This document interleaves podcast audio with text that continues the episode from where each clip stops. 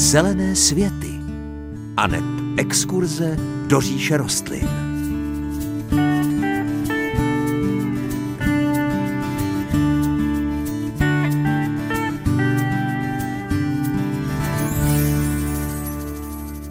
Pěkné páteční dopoledne. Kdysi patřil k nejběžnějším rostlinám. Jeho větvičky zdobily téměř každou kytici karafiátů, gerber a nebo frézí. Pěstoval se i jako pokojová rostlina a zdobil i nejednu kancelář, čekárnu a nebo školní třídu. No a pak se trošku vytratil a vypadalo to, že upadl v zapomnění. Ale bylo to jenom zdání, zase se k nám pomalu vrací. Možná už to tušíte, řeč je o asparagusu. V dnešním vydání Zelených světů si připomeneme hlavní zásady zásad jeho úspěšného pěstování, no a k tomu přidáme i další zajímavosti ze světa rostlin i zahrad. Příjemné páteční dopoledne vám přeje moderátorsky zahradnická dvojice Hanka Šoberová a Pavel Chlouba.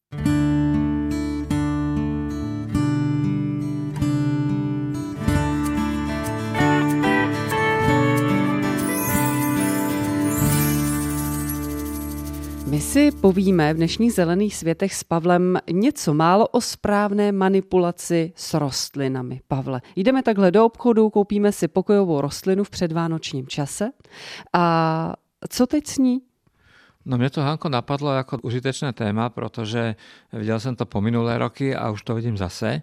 Eh, stačí si zajít někam eh, do obchodu nějakého univerzálního, kde se prodávají různé věci a mají tam pultík s rostlinami teď už se začínají prodávat vánoční hvězdy.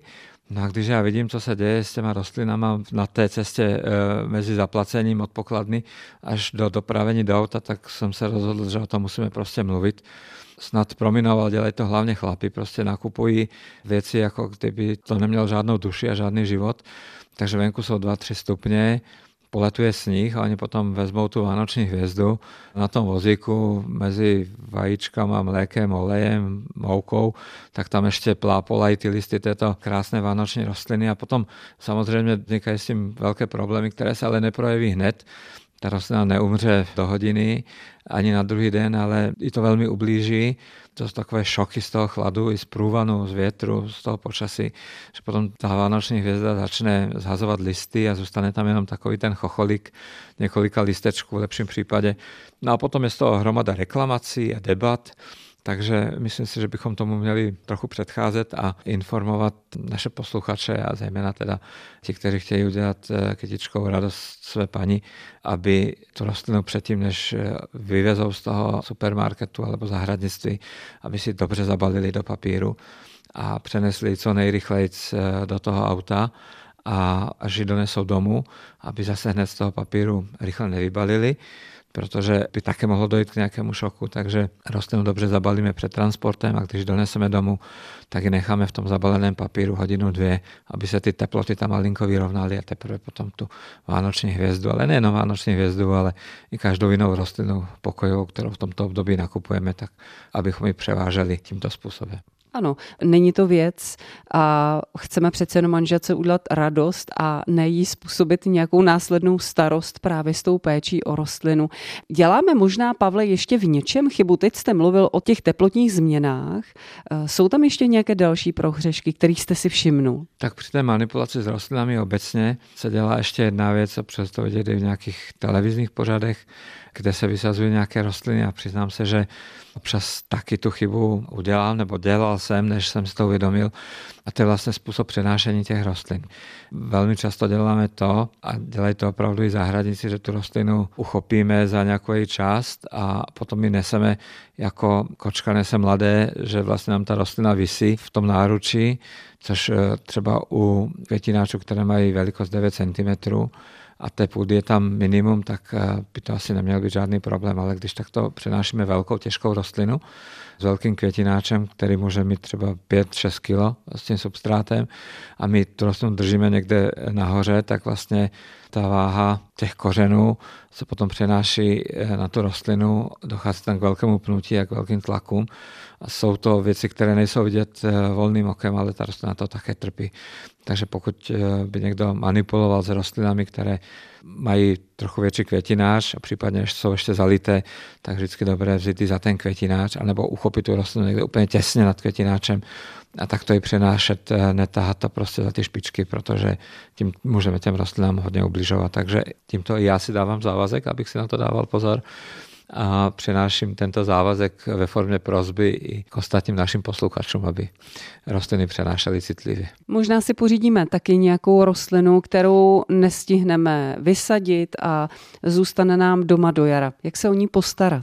No, tak to je velmi častý a běžný jev, že si koupíme třeba některé rostliny, které fungují jako by krátkodobá dekorace v období adventním, ale ta rostlina ještě má nějakou naději, aby přežila, mohli bychom ji potom následně využít na pěstování v zahradě, anebo nakupujeme rostliny ve slevách, protože eh, na konci podzimu nebudeme z toho eh, říkat, ty slevy jsou, aby obchodníci nemuseli zimovat ty rostliny, takže šance koupit levnější rostlinu, kvalitní a přitom ještě nevíme, kam sní, nebo už se nám úplně moc nechce do toho eh, velkého sázení, do přípravy půdy.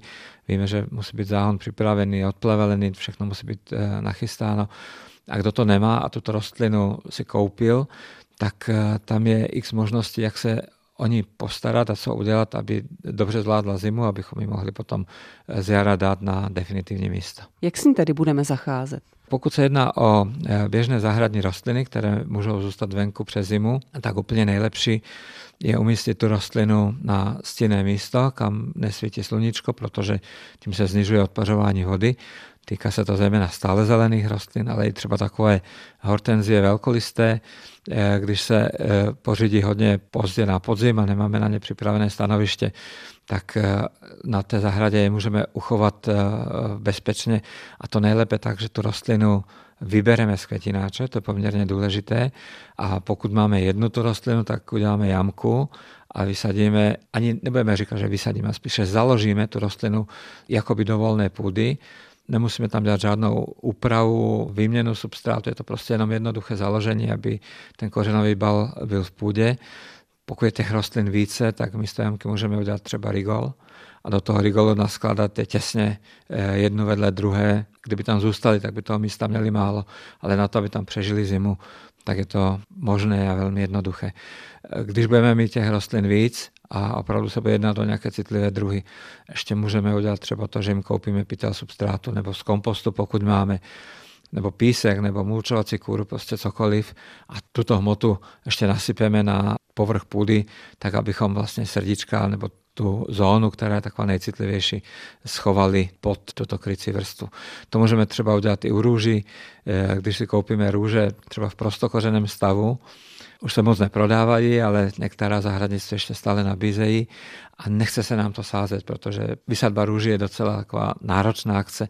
Můžeme si udělat jeden velký rigol, ty růže tam založit na šikmo, tak aby jsme jich do toho rigolu dostali co nejvíc a potom musíme vzít nějakou sypkou hmotu, může to být kompost, ale může to být klidně písek, může to být rašelina. Prosypeme ty kořeny, tak aby se ta hmota dostala ke všem kořenům, abychom měli jistotu, že to tak opravdu je, tak ještě vezmeme konec vodou, trošku to zalijeme a prosypeme další vrstvou. A tím, že vlastně zabalíme ty kořeny do této ochranné vrstvy půdy nebo písku, tak je ochráníme přes zimu a v jarním období od eh, poloviny března, podle toho, jak je rozmrznutá půda, tak můžeme postupně tyto rostliny vyndávat a sázet na trvalé místa. Všechny tyto úkony, které uděláme, jsou sice takovou improvizací, ale těm rostlinám eh, dokážou zachránit život.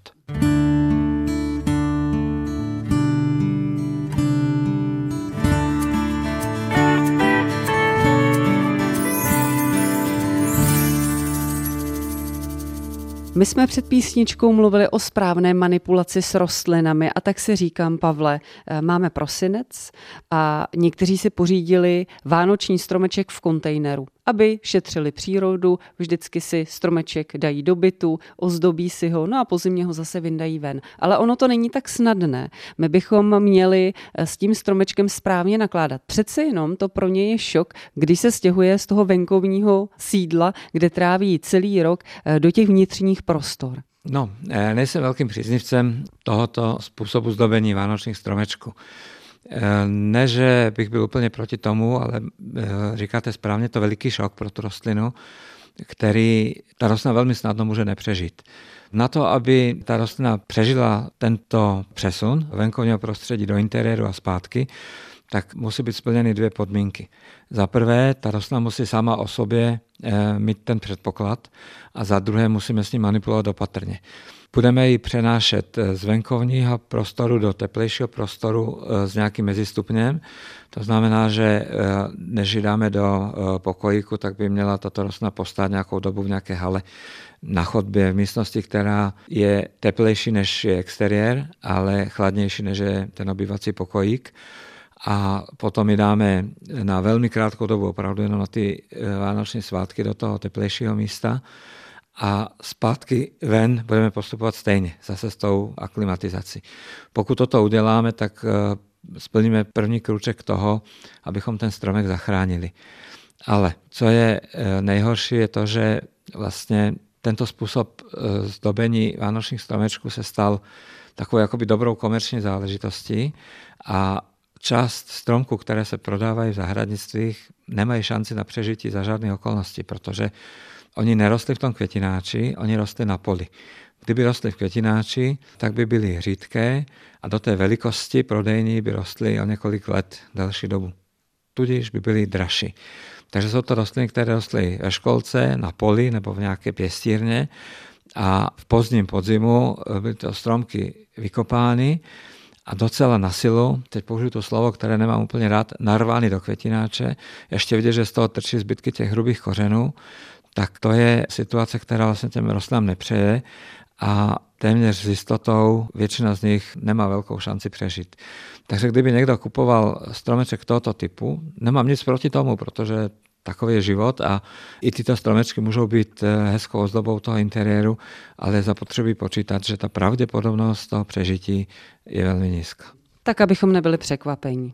Ještě bych eh, se pozastavila u jednoho tématu, Pavle, my jsme před písničkou mluvili o správné manipulaci s rostlinami, třeba když si jdeme do obchodu koupit vánoční hvězdu, měli bychom dávat pozor, aby nevyšla na mráz jenom tak obnažená, měli bychom ji zakrýt, zabalit do nějakého papíru, zase ji po nějaké době doma vybalit a nechat ji trošičku aklimatizovat.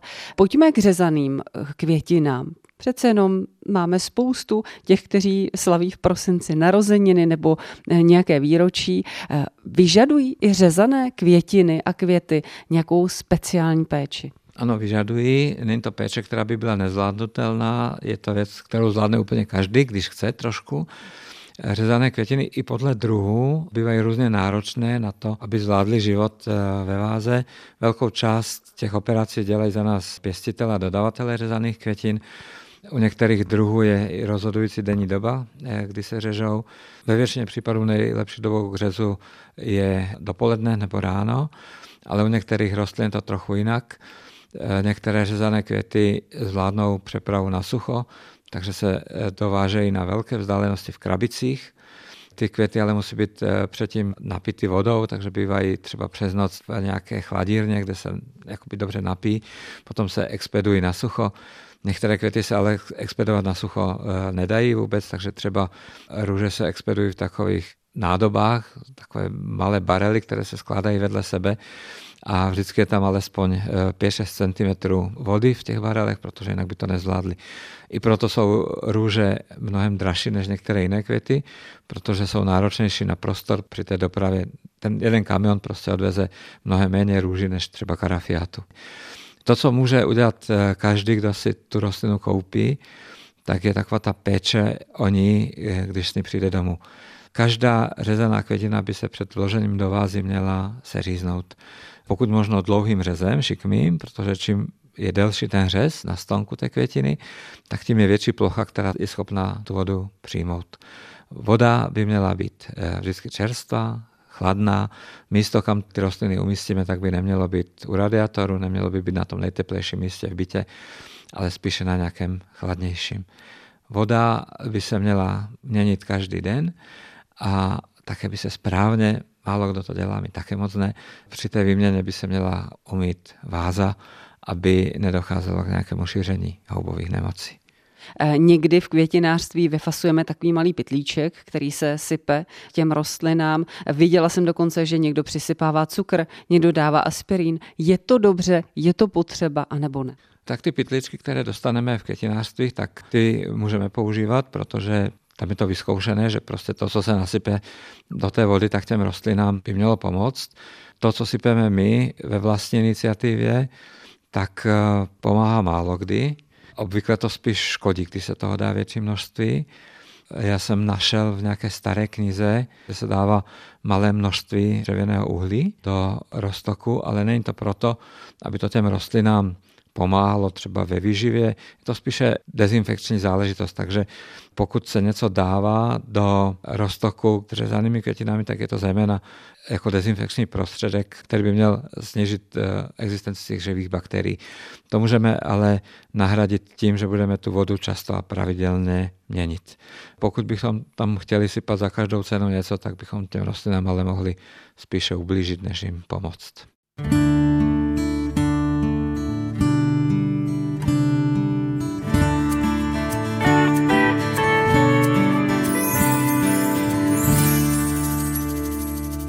Zelených světech si budeme povídat o jedné retro rostlině. Omlouvám se, že ji takto označuji, ale já osobně na ní mám velmi hezkou vzpomínku, protože můj děda jí mýval doma a pamatuji si už jako malé dítě. Pavle, vnímáte tu rostlinu podobně? Já to vnímám velmi podobně. Je to rostlina, kterou naši posluchači 100% znají. Budeme mluvit o rostlině, která se jmenuje asparagus. Myslím si, že nebylo snad kytice řezané v 80. letech nebo v 70. letech, kam by se alespoň jedna snítka toho asparagu nedávala jako zeleň, která by měla podporovat krásu těch květů. A mně se stalo nedávno, že jsem byl v jednom zahradnictví, v jednom zahradním centru. Tam je měli už znovu v prodeji, což jednu dobu nebývalo a jedna starší paní tam stála u toho pultíku s těmito rostlinami, držela v ruce, tak s ním otáčela, tak jsme se nějak dali do řeči přirozeně. A ona říkala, víte, mě to tak připomíná mládí, že by si možná i ráda koupila, teď už si nepamatovala, jak eh, přesně se pěstuje. Tak jsme dali o tom řeč a bavili jsme se v zahradnictví o podmínkách, které mají asparagusy rády. A nakonec teda se z toho vyvinula myšlenka, že bychom si o této rostlině mohli popovídat i veřejně v zelených světech, když už jsem si mohl povídat s paní zákaznici v zahradním centru, protože je to rostlina, která myslím, že se vrací a mohla by nám i nadále dělat radost. Určitě ano a taky se dostaneme k tomu pěstování, které jste radil té paní v zahradním centru, ale ještě předtím pojďme si asparagus představit a zmínit nějaké jeho druhy. Tak já bych řekl, Anko, že úplně nejznámější asparagus, který existuje, tak se latinsky jmenuje Asparagus officinalis a není to nic jiného než eh, špargl. Tento druh zeleniny patří do té skupiny asparagu. O tomto druhu mluvit ale teď eh, moc nebudeme, protože to je tak specifická rostlina, že by si vyžadovala spíše eh, samostatný příspěvek. Možná, že dáme někdy třeba v jarním období, kdy to bude aktuální.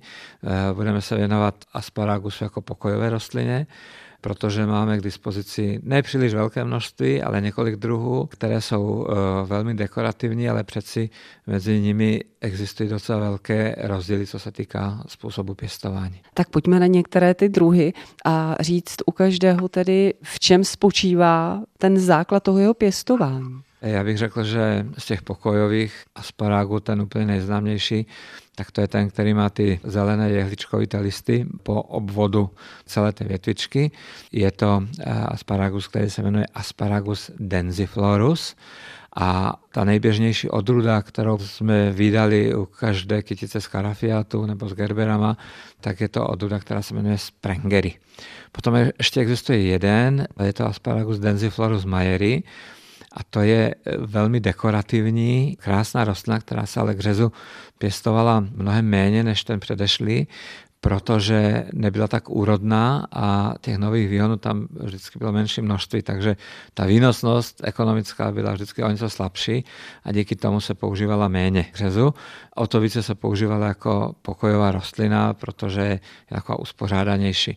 Ty jednotlivé šupinky těch lístečků jsou velmi podobné ale odrůda Majery není taková rozevlátá, ale je mnohem kompaktnější a vlastně kolem toho hlavního stonku je to třeba na 1,5 cm na každou stranu a tato rostlina dá takové uspořádané zelené ocásky. Posluchači eh, mnozí určitě znají. Takže jedná se o dvě odrůdy jednoho druhu a to je asparagus, který se často pěstoval jako pokojová rostlina a teď se zase zpátky vrací do našich domovů. Je to rostlina, která je od jara do podzimu nekonfliktní, má ráda hodně světla, má ráda hodně vody, má ráda hodně živín a když se jí toto dá, tak eh, funguje velmi dobře. Vyžaduje půdu nebo substrát, která je trošku těžší, bohatá na živiny, ale musí být dobře propustná. Kdyby tam náhodou ta voda stála v té misce nebo v květináči, tak je zle nedobře a on by začal opadávat. Trošku horší situace eh, nastane v zimě, protože v zimě má málo světla a v běžných bytech i docela suchý vzduch, takže v tomto prostředí trošku zlobí. Eh, listečky opadávají, pod eh, rostlinou je hodně nepořádku potom napadaného a není úplně pěkná ta rostlina v zimě. Dá se to vyřešit tak, že se potom přenese na tu zimu do nějaké místnosti, která je velmi chladná.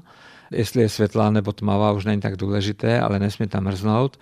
A tam vlastně necháme tento asparagus v takovém jako klidovém stavu. Ty listy opadají, se schnou, eh, nezaléváme, ale potom eh, začátkem jara, kdy se začíná oteplovat trošku a je více světla, tak to seřízneme, přihnojíme, přesadíme a potom zase to ta samá eh, krasavice, která nám bude dělat radost až do toho podzimu. A já myslím, že to až tak velký problém není s tím asparagusem a s tím opadáváním. Pamatuji si právě u toho mého dědy, že pod ním měl vždycky takový igelit a v zimě přesně na ně byly napadané ty jehličky ale potom na jaře nádherně zezelenal a byl opět moc pěkný. Pavle, neškodí asparagusu to, že se ořezává, kdybychom přece jenom chtěli udělat třeba v létě nějakou kytici, darovatý, k růži přidat nějaký asparagus nebo k jiné rostlině. Nevadí mu to? Tak souvisí to, Hanko, s tím, co jsem říkal před chvilinkou, že je to rostlina, která je velmi náročná na živiny a pokud ty živiny dostane, tak roste bujně a nevadí mu to. Horší by bylo, kdybychom chtěli řezat výhony asparagusu jako doplňkovou zeleň a tu rostlinu bychom nehnojili. To by mu samozřejmě vadilo, protože i v tomto případě platí zákon o zachování energie a hmot, takže co dáš, to dostaneš a pokud je ta rostlina dobře živená, tak eh, s tím eh, řezem nemá vůbec žádný problém. Možná, Pavle, ještě nějaký druh asparagusu? Měli bychom tam? Ještě máme, Hanko, jeden a to je druh, který se jmenuje Asparagus plumosus. Tento druh si někteří pěstitelé zaměňují s kapradím, protože ty listečky jsou takové jakoby velmi jemňoučké a v patrech, takže možná z dálky by mohly trošičku připomínat eh, listy toho kapradí. Je to ale asparagus, který má úplně jiné nároky, zejména na půdu, na rozdíl od toho prvního známějšího. Asparagus plumosus vyžaduje spíše rašelinový substrát. Musí být velmi dobře propustný, protože pokud se v něm ta vlaha zdrží o něco déle, než je zdrávo, tak je na to velmi citlivý. Ale eh, kdo si najde ten správný rytmus toho zalévání a tuto rostlinu pochopí, tak má z ní velkou radost, protože to je rostlina velmi jemňoučka, heboučka a velmi dekorativní. Takové malé rostlinné retro jsme si připomněli v dnešních zelených světech. Doufám, že i vás potěšila vzpomínka na asparagus a nic vám nebrání tomu, abyste si ho pořídili, protože v zahradních centrech už je celkem běžně k dostání.